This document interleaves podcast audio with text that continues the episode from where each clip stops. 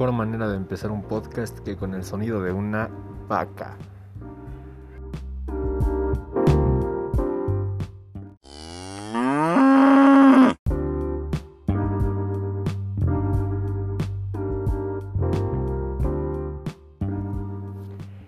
Es así como comenzamos con este primer episodio de este podcast titulado Reflexiones filosóficas. Para este podcast no voy a estar solo, por fortuna estará conmigo un compañero, un buen amigo de la Facultad de Humanidades de la gloriosísima UAMX, Aurelio Suárez.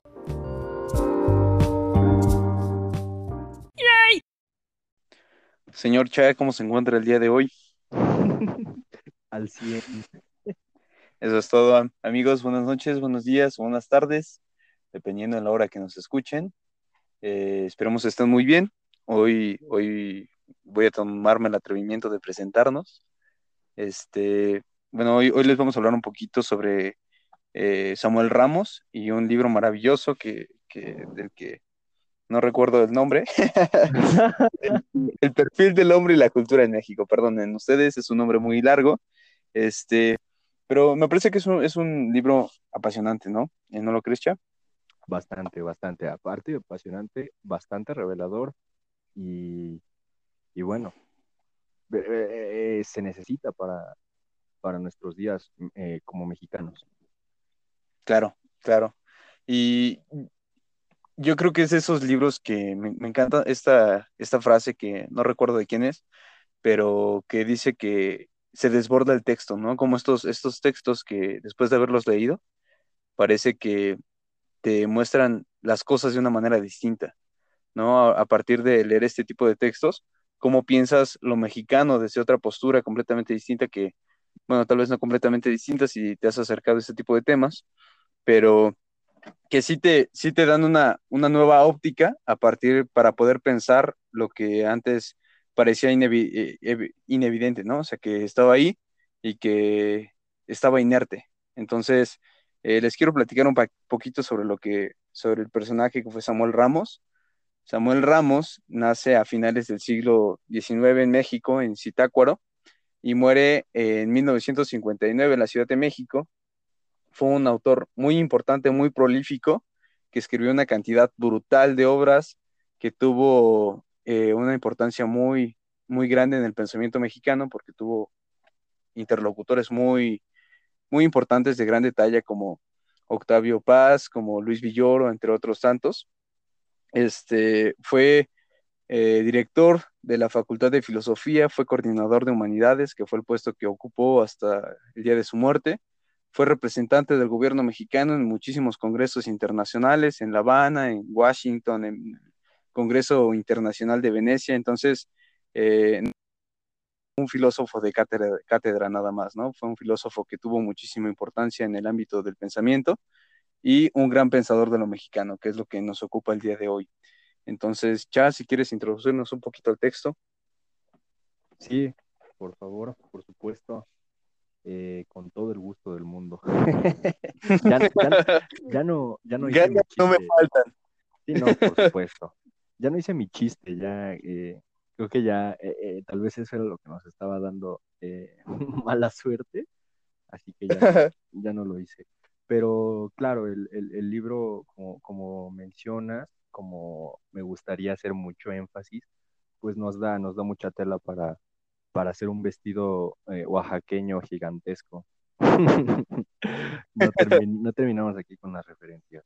Este, nos da, nos da, nos da mucho, muchas herramientas para pensar eh, principalmente qué es lo que hemos estado eh, haciendo mal, ¿no? Porque, como dices, eh, para los que están, para los allegados al, al, ámbito, pues seguramente ya deben de tenerlo en sus mentes, este, al menos claro, ¿no? Si no bien entendido, sí, claro. Pero para los que no, pues es, es muy posible que que aquellos errores que hemos hecho como sociedad, eh, no me voy a, a excluir de, de, esos errores, eh, ni siquiera nos parezcan tal, ¿me entienden? Entonces, este, pues para eso, para eso nos, eh, Este, es, es, decir, este libro es como un manual, incluso, ¿no? Ahí como para, la, para deconstruirnos en tantos ámbitos, no solo la deconstrucción es exclusiva del feminismo, eh, sino también podemos deconstruirnos en muchas otras formas y, y vaya que se necesita. Mexicanidad, ¿no? Sí, sí, sí, por supuesto, este, este nacionalismo a veces, eh, pues no lo sé, eh, cuestionable, risible en algún momento. Pero bueno, comenzamos eh, la imitación de Europa en el siglo XIX. Eh, siglo XIX, estudiado por Ramos. Ahora, siglo XXI, julio 2020, estudiado, o bueno, interpretado, acomodado a, desde nosotros, eh, desde Aurelio y desde, desde su servidor. Cito el método. Quien pretenda hacer una seria investigación sobre la cultura mexicana se encontrará ante un campo lleno de vaguedades. Termino la cita y, pues bueno, estas vaguedades que, se pueden traducir fácil, eh, fácilmente como, como camino sinuoso, ¿no? Recordando un poquito a los Beatles, eh, como arenas movedizas en las que pues no sabemos a lo que nos enfrentamos, ¿no? No sabemos eh, por dónde empezar, no sabemos dónde va a terminar, mucho menos sabemos qué va a haber en el, en el proceso. Entonces, este, para empezar a hacer una cultura mexicana, pues tenemos que em, empezar a, ¿cómo decirlo? Como a descubrir cuáles son esas vaguedades a las que nos estamos enfrentando y entenderlas como, como tal, como un camino vago, como un camino sin dirección, al menos prontamente. Claro. Y bueno, eh, ahorita que lo mencionas, eh, pues estas personas que no, están no se han acercado a este tipo de textos y que se enfrentan por vez primera, creo que son las personas más interesantes en esta cuestión, ¿no? En este ámbito, porque se van a enfrentar, enfrentar de, vez, eh, de vez primera a este tipo de temáticas y este tipo de visiones que me parecen brutales en cuanto a lo que piensa Ramos al ver esta inmensidad de lo que es lo mexicano, de esta diversidad, de esta riqueza, eh, pues yo creo que también reconoce sus limitaciones y no va a ser una, pues una descripción, ¿no? una, una descripción detallada de cómo es Oaxaca, de cómo es Chiapas, de cómo es Monterrey, de cómo es todo, porque pues vaya, eso es más bien un manual de turismo, ¿no? Un, panfleto de, un lugar turista, eh, turístico, perdón. Entonces, lo que él propone pues es un estudio riguroso a partir de un método que es muy interesante y que es dudar de lo que se ha propuesto de los mexicanos porque él ve que los intentos que se han hecho previos a él pues han fallado. Eh, pues, veremos si él tuvo o no razón. Me parece que en algunos aspectos sí los tiene y, con bastante razón. Eh, en otros tantos me parece que es cuestionable, pero eso ya, ya será más adelante. Este, eh, ahorita me gustaría mencionar un poco lo que el método que él propone. Él se va, él se va a, basar en dos autores y dos corrientes, que va a ser el perspectivismo histórico de José Ortega y Gasset, filósofo español, y el psicoanálisis de, Adler.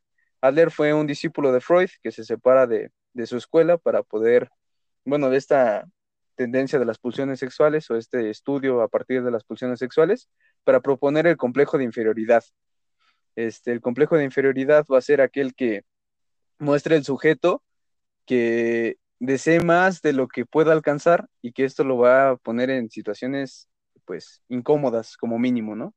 Y que va a ser un poco lo que percibe Ramos en la sociedad mexicana a lo largo de, diversos eh, eventos, de diversos hechos históricos, ya que pues muchos de los proyectos que se emprenden parecen que fallan y tal vez no haya como una una explicación certera, ¿no? Porque pensamos, bueno, pero es que a Estados Unidos le, salió bien, ¿por qué nosotros no nos funcionó?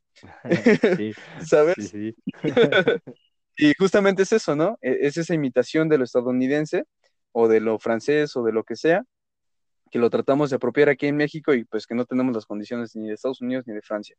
Entonces, eh, creo que esto es lo que, lo que quería tocar un poco, ¿no? De, del siglo XIX, ¿cha? Sí, sí, sí.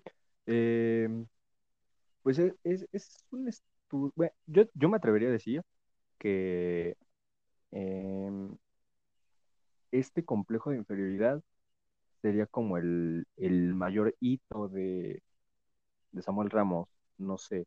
Obviamente eh, habrán eruditos de filosofía que lleguen a escuchar esto y se rían, ¿no? Pero bueno, eso, eso, eso es este, problema de ellos, no mío.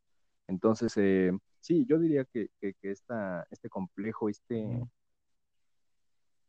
este como, eh, quería sacar este, ustedes no lo saben, los, nuestros oyentes no lo saben, pero hemos hecho, hemos intentado hacer este primer episodio durante mucho tiempo. Y en, en, todo se me había olvidado, pero ahora, ahora no. Y pues sí, este, este complejo de inferioridad de decir, ¿por qué voy a empezar un podcast? ¿Entiendes? ¿Por qué, ¿Por qué hacer un podcast? Eso solo lo hace eh, tal persona. O no estoy en condiciones. Eh, ¿Por qué? ¿Y por qué no? ¿No? De alguna forma ese por qué no. Eh, ese, ese, ese rompimiento que debe, que debe existir, ¿no? ¿Por qué, ¿Por qué no hacerlo? O sea, ya tienes eh, tan implantado este pensamiento, eh, lo, lo, nombraré así, este pensamiento mexicanista, ¿no? De, de, pues de inferioridad, de decir, no, pues yo no lo puedo hacer bien.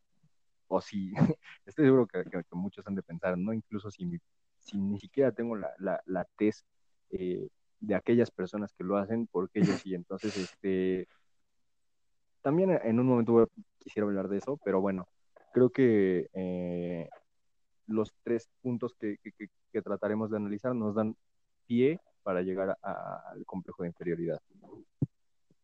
Sí, claro. Y bueno, a mí me parece, ahorita que, que, estamos hablando de eso, se me ocurrió que Ramos es, es interesante el método que propone porque es como si estuviera psicoanalizando a una persona, ¿saben? Como si fuera un psicólogo y estuviera aquí sentado, estuviera sentado en el diván a México y le estuviera preguntando, bueno, ¿cómo te sientes, sabes? Cuéntame de tu infancia. Sí. Entonces. y con eso, ¿cómo eh, te sientes? Sí, sí, sí. Entonces, eh, es muy interesante cómo, cómo, cómo propone este estudio, que, que lo va a llevar a, conclusiones interesantes en, en, esto, en los perfiles de los mexicanos, ¿no? Eh, que esto lo vamos a hablar más a detalle después, pero el, pelado, ¿no? O, el burgués, o estas personas que tienen como actitudes muy marcadas, que responden de algún modo, o, Ramos las interpreta a partir de este, de este complejo de inferioridad, que tratan de, de marcarse eh, por su, por, porque se sienten débiles, ¿no? Porque se sienten incapaces de algún modo y tratan de, de mostrar una, una capacidad y una fortaleza que no, que no la tienen. Y eso sucede a grandes rasgos con lo mexicano, porque comienza a adecuarse, insisto, eh, elementos que no le son propios, como, y hace rato lo hablábamos un poco, de cómo en los sistemas educativos las reformas, cómo adaptan eh, pues reformas de países europeos o de otros lugares, eh, tratando de imitar en condiciones que no tienen, ¿no? Pensemos en, un niño francés, que, está pues aprendiendo en la primaria y tiene unas condiciones muy específicas y traerlas aquí a México pues es un error fatal. Entonces, eh, no sé si tengas algo en este punto, Cha. Sí, sí, sí. Eh, las reformas eh, se, empezaron, se empezaron a implementar en México, al menos a la educación, no hace mucho. ¿No? No hace mucho, es algo, es un cambio relativamente reciente cambio totalmente imitado. cabe, mencionar, es un cambio totalmente imitado, eh, donde no se hizo un examen eh, pertinente que sí, de alguna forma era eh, necesario empezar a, cambiar el sistema mexicano, ¿no? o, los varios sistemas mexicanos. Sin embargo, siento que fueron cambios que se hicieron eh, pensando más en lo que podrían dejar, que era muy poco, y muy poco pensando en, cómo podrían afectar, ¿no? O las secuelas, que esto, los, los problemas. Entonces, esto de la imitación eh, mexicana o del mexicano, pues creo que eh, es gran, es un punto bien importante para analizar a partir de la cultura, ¿no? Porque siento que este, perdón, este esta imitación juega un papel muy importante en la construcción de la cultura eh, del mexicano. Entonces, pues ahí va a haber un, un detalle, ¿no? Y justo lo que él dice, ¿no? Que hay que buscar la mentalidad humana y sus errores históricos para dar cuenta con, con en qué se basa la cultura. Entonces, bueno, e- en esto tal vez Ramos dice algo que resulta obvio o evidente cuando lo dice, pero eh, me parece que no lo es tanto. En tanto que él dice que, que México es una cultura derivada, que es un producto de, de la mezcla de distintas culturas, en este caso de lo español y de lo, de lo indígena, y que en este punto se, se mezclan muchísimos elementos, ¿no? Y que dan productos como, como el mole, como los tamales, etcétera. Este, pero eh, no sé, por ejemplo, la barbacoa, ¿no? La barbacoa, eh, estamos desde hace rato tirando referencias gastronómicas, pero la barbacoa es un método de cocción, ¿no? Eh, haces un hoyo en la tierra, pones piedras calientes o, ajá, eh, después metes tu, tu carne o lo que vas a cocinar, lo tapas y ya, ¿no? Te tienes una barbacoa. Pero aquí lo que es interesante, el borrego no es, no es propiamente americano, ¿no? Sino que es traído de Europa y en esta fusión de un método de cocción indígena y un animal europeo surge un producto que asumimos como mexicano. Entonces, pues esto es como una, un ejemplo muy claro, eh, entre comillas, de, de cómo es esta condición del mexicano, de cómo somos un producto de esta, de esta mezcolanza y que pues es un error asumirnos tanto indígenas, hacer, pretender esta tabla rasa, ¿no? De, de lo indígena, de volver a esas raíces que pues son inexistentes, ¿no? Porque ahora si encuentras a alguien con eh, alguna raíz indígena, lo más probable es que tenga un apellido como Hernández o como eh, Pérez. Entonces, pues hallar con lo indígena en un contexto como el nuestro es muy difícil. Y por otro lado, asumirnos como europeos, pues es un completo error, porque digo, solamente hace falta vernos en un espejo, ¿no? Para ver que no somos europeos y, y el tono de piel, ¿no? Me parece que es bastante evidente en ese sentido. Y, y, justo esto es lo que dice Ramos, que en estas dos tendencias, en tratar de buscar lo mexicano a partir de estas dos, eh, en estas dos vertientes, el, el, eh, el nacionalismo y, y las tendencias de Europa, de lo europeo, pues se van a dar distintas manifestaciones, ¿no? Pensemos, por ejemplo, en Argentina y otros tantos países que empezaron a, a dar entrada a grandes cantidades de inmigrantes europeos y eso comienza a marcar su cultura de un, de un modo muy específico, ¿no? Que yo diría que en algunos ámbitos lo, lo argentino es más, mucho más similar a lo europeo que lo americano o a otros tantos países que, que son sus vecinos, territorialmente hablando.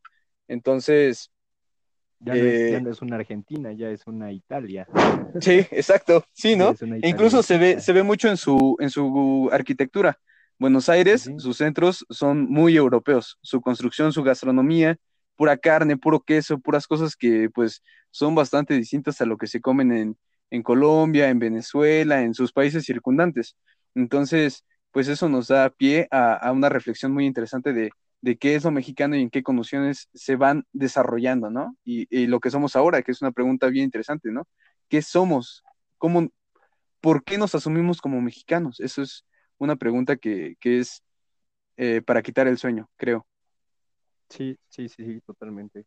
Eh, principalmente eso, eh, creo que eso es lo bonito de este libro, ¿no? Eh, preguntas filosóficas, pues, de, de tajo, ¿no? De, de, cajón. ¿Qué somos? Sí. o sea, si somos mexicanos, o sea, durante 200, 300, 400, no, no, no sé, tantos años nos han dicho, naciste en México, eres mexicano. Y bueno, ¿qué, qué, ¿qué es lo que marca que yo sea mexicano? ¿O qué significa ser mexicano?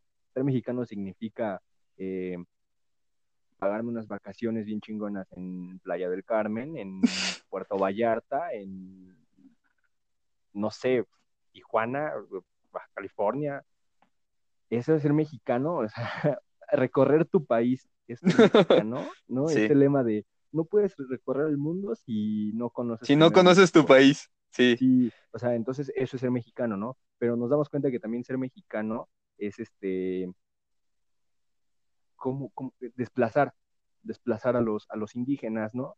Desplazar a todos los lacandones, eh, destruir todo su, todo su, su entorno y resguardar los árboles más chingones para después hacer un parque, ¿no? Temático.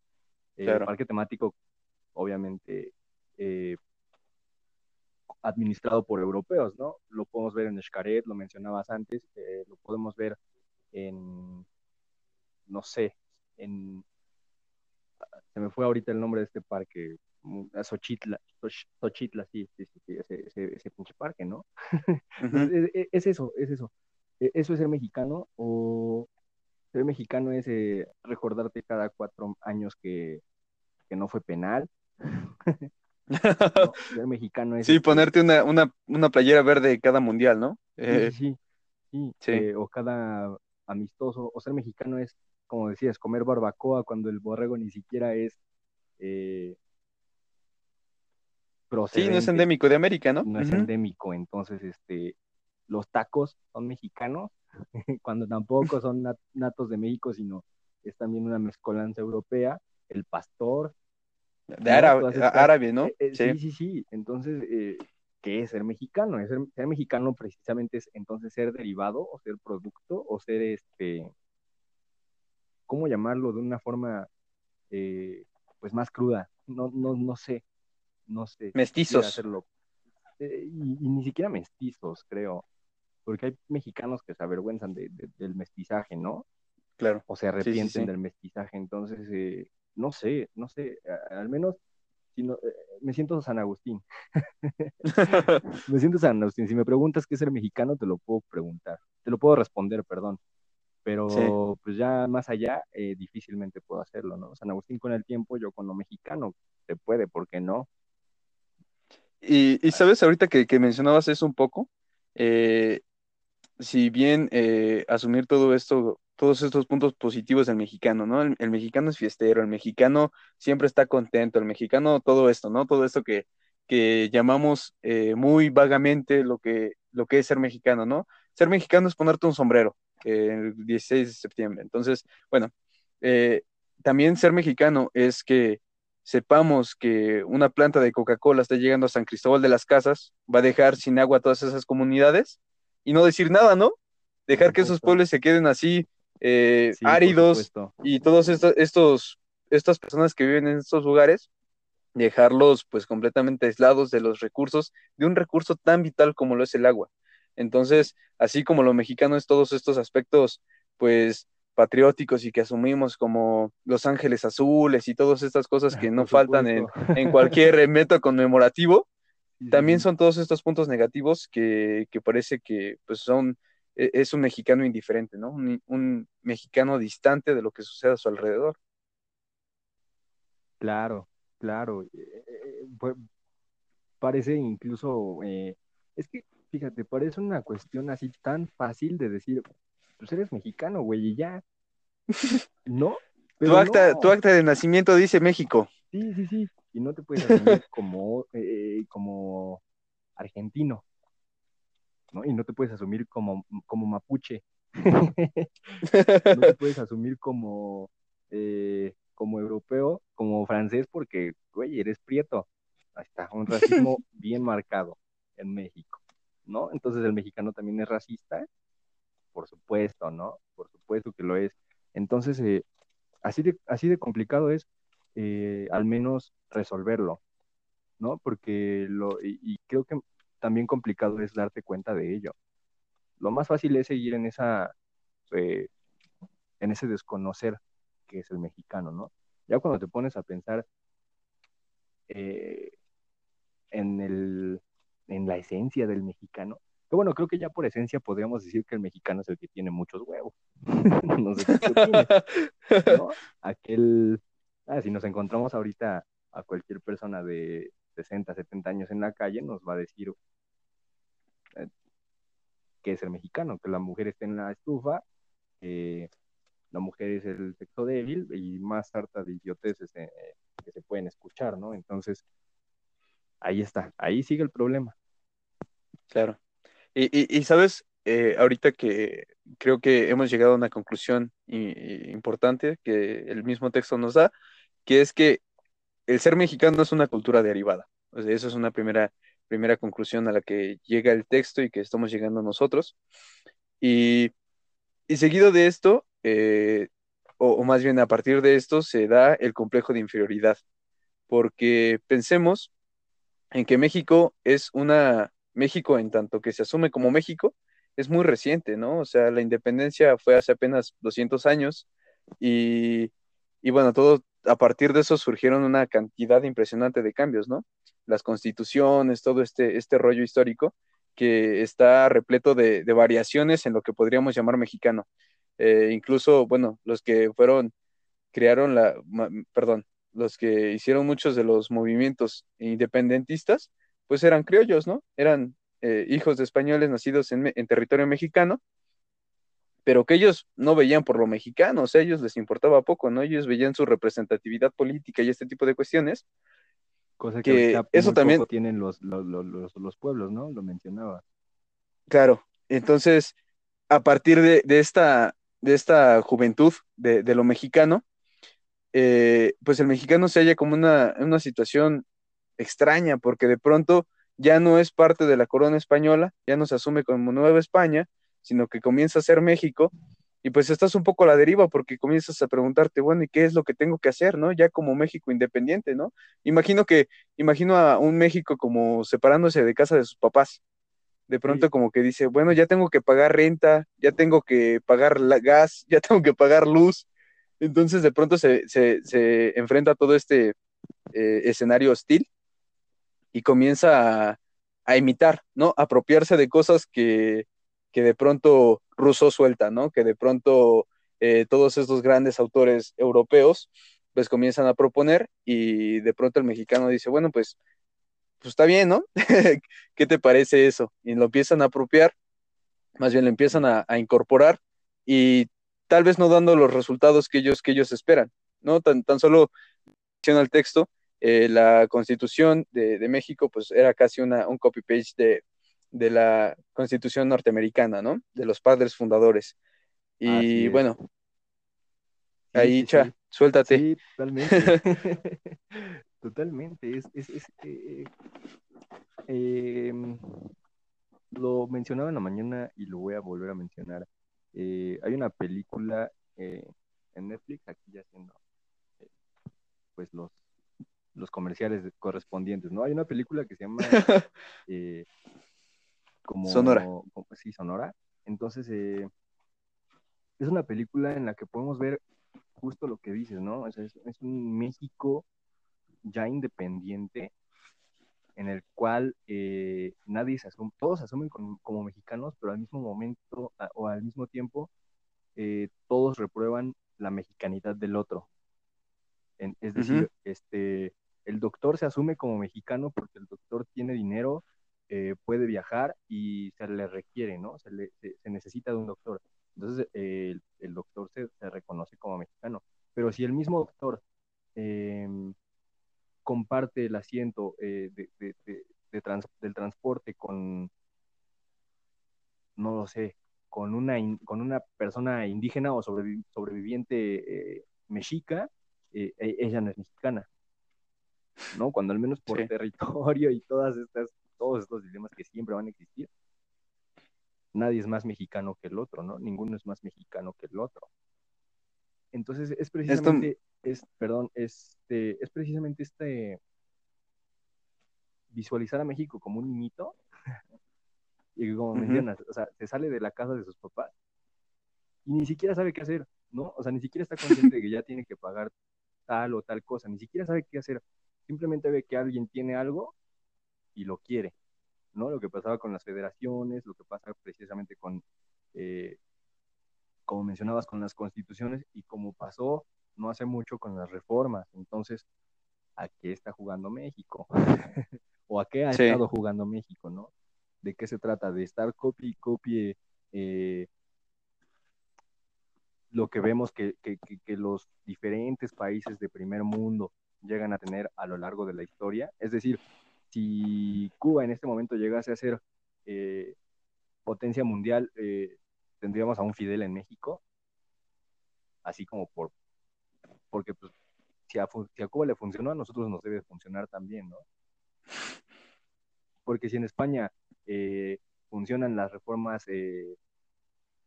educativas, pues en México tienen que funcionar, porque nuestros hijos son, voy a decir una estupidez, nos conquistó España, nos tiene que funcionar, ¿no? Algo así. Sí. Entonces, bueno. ¿Sabes? Creo que, que, un ejemplo muy evidente, perdón, es este, pienso, pienso en Marx. Eh, Marx escribe El Capital estudiando el capitalismo superdesarrollado de Londres, ¿no? Y de pronto los rusos dicen, bueno, pues una sociedad sin, sin, sin lucha de clases y todo, pues suena bonito, ¿no? Deberíamos de hacerlo. Pero Rusia no tenía las condiciones que tenía Londres, ¿no? O sea, Rusia todavía tenía zares. Entonces, pues empiezan a hacer todo este, este plan que, Marx propone para un sistema capitalista, que del capitalismo tiene que surgir el socialismo, y de pronto en Rusia con un zar lo tumban, ojalá, sí, este, sacando toda la postura. Lo, eh, tumban al zar para implantar un sistema socialista. Entonces, pues esta apropiación inadecuada a un sistema que no tiene las condiciones, pues en gran medida eh, dio una, pues muchas complicaciones, ¿no? A la teoría que quisieron implantar casi literalmente de Marx, ¿no? Sin, sin adecuarla a sus condiciones necesarias.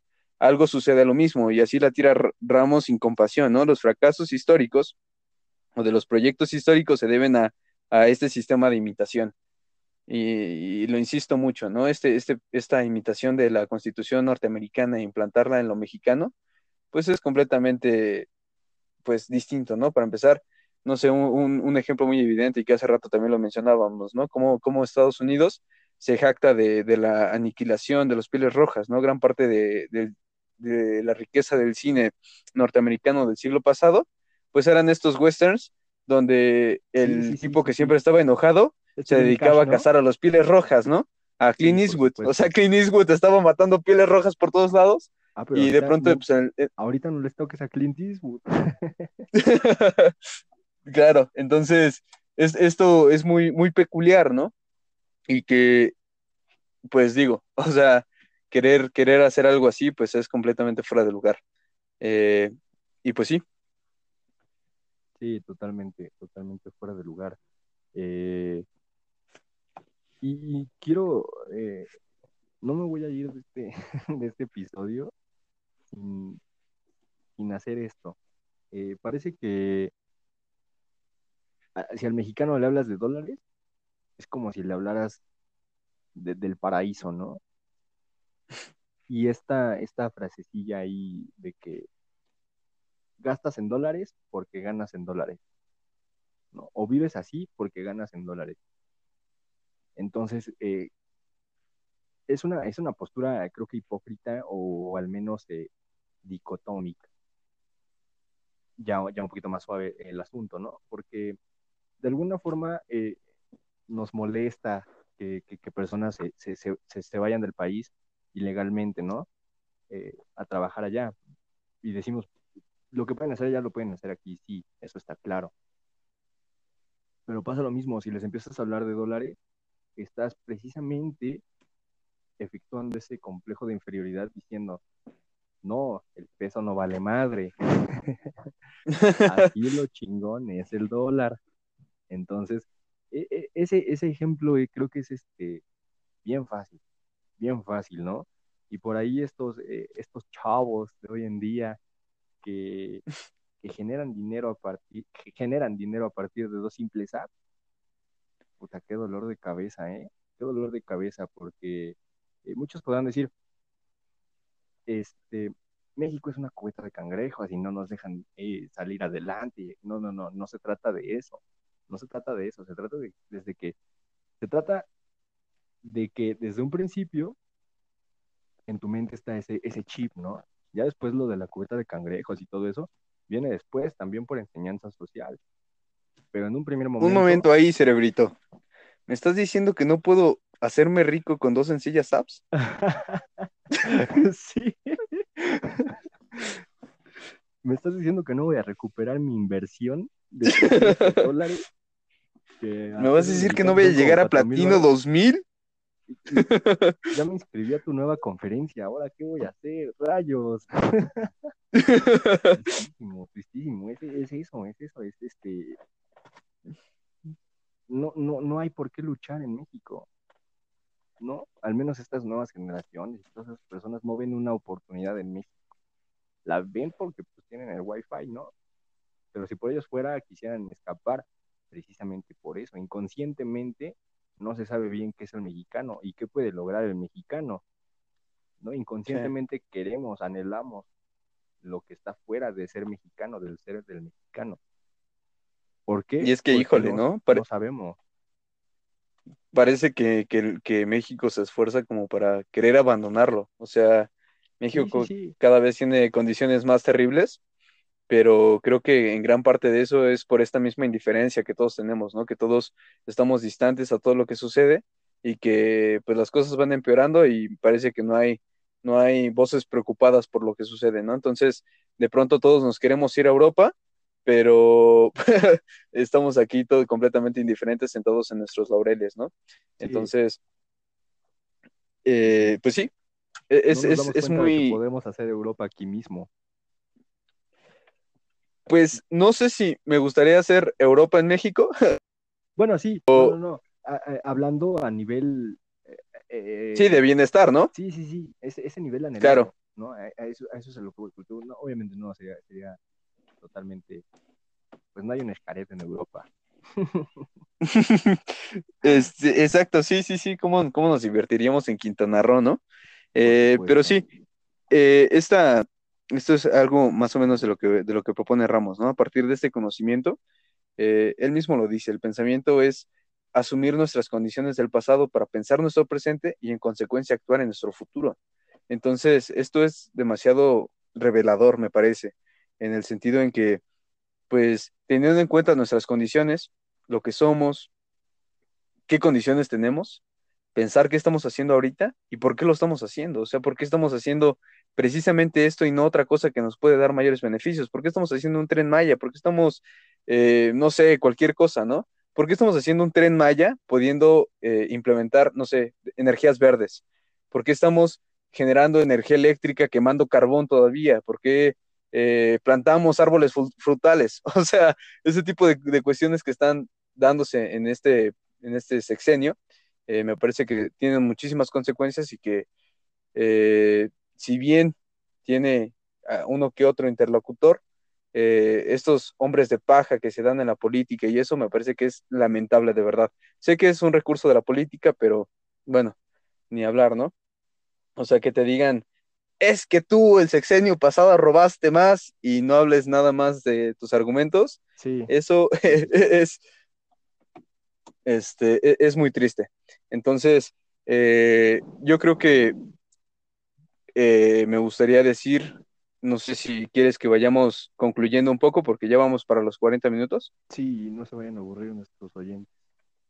Sí, este, bueno, yo, yo, yo quería eh, decir un poco de que aquí no pretendemos agotar el texto, ¿no? Por el contrario, es más bien una invitación al texto que se acerquen a estas fuentes para que eh, pues tengan este, este arrebatamiento, ¿no? Como nosotros lo tuvimos al leerlo y pues puedan percibir eh, qué es ser el mexicano, ¿no? Y como hace rato lo decíamos en juego, ¿no? Que vayan eh, deconstruyendo su, su machía eh, mientras van en el camión, ¿no? Entonces, e, es muy importante, me parece, este tipo de, de, cuestiones que son bastante incómodas, no podremos superarlas si es que no sabemos cómo, ni siquiera por qué lo estamos haciendo. Entonces, esta reflexión me parece muy sana y muy prudente en un momento como en el que estamos. Sí, por ahí si alguien se sintió ofendido, pues es porque sigue, mal construido. no pretendo. Bueno, sí, una disculpa a los que se puedan llegar a ofender. Siempre es bueno. No se ofendan, amigos, no se ofendan.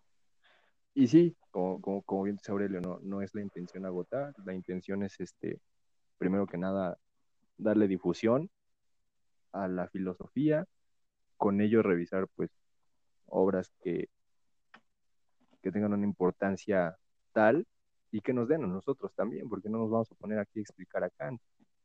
podríamos intentarlo, ¿no? Pues, Definitivamente no. Sobre Ni a Hegel, olvídenlo eso. Sobre, sobre ellos ya hay muchos, demás, muchos, eh, muchos más podcasts y videos. Y Julio Profe, entonces, no, esta no es la intención. Eh, la intención sí es subir un, un capítulo cada semana para que estén ahí al tanto. Y pues, si no hay nada que decir, vámonos a hacer dinero con dos sencillas apps. Vámonos, que nos espera Xcaret y Shelja para Claro sentirnos sí. en, en contacto con nuestras raíces indígenas. Por supuesto. Amigos, que tengan, que tengan un gran día y cha, un gusto estar contigo. Siempre. Hasta luego.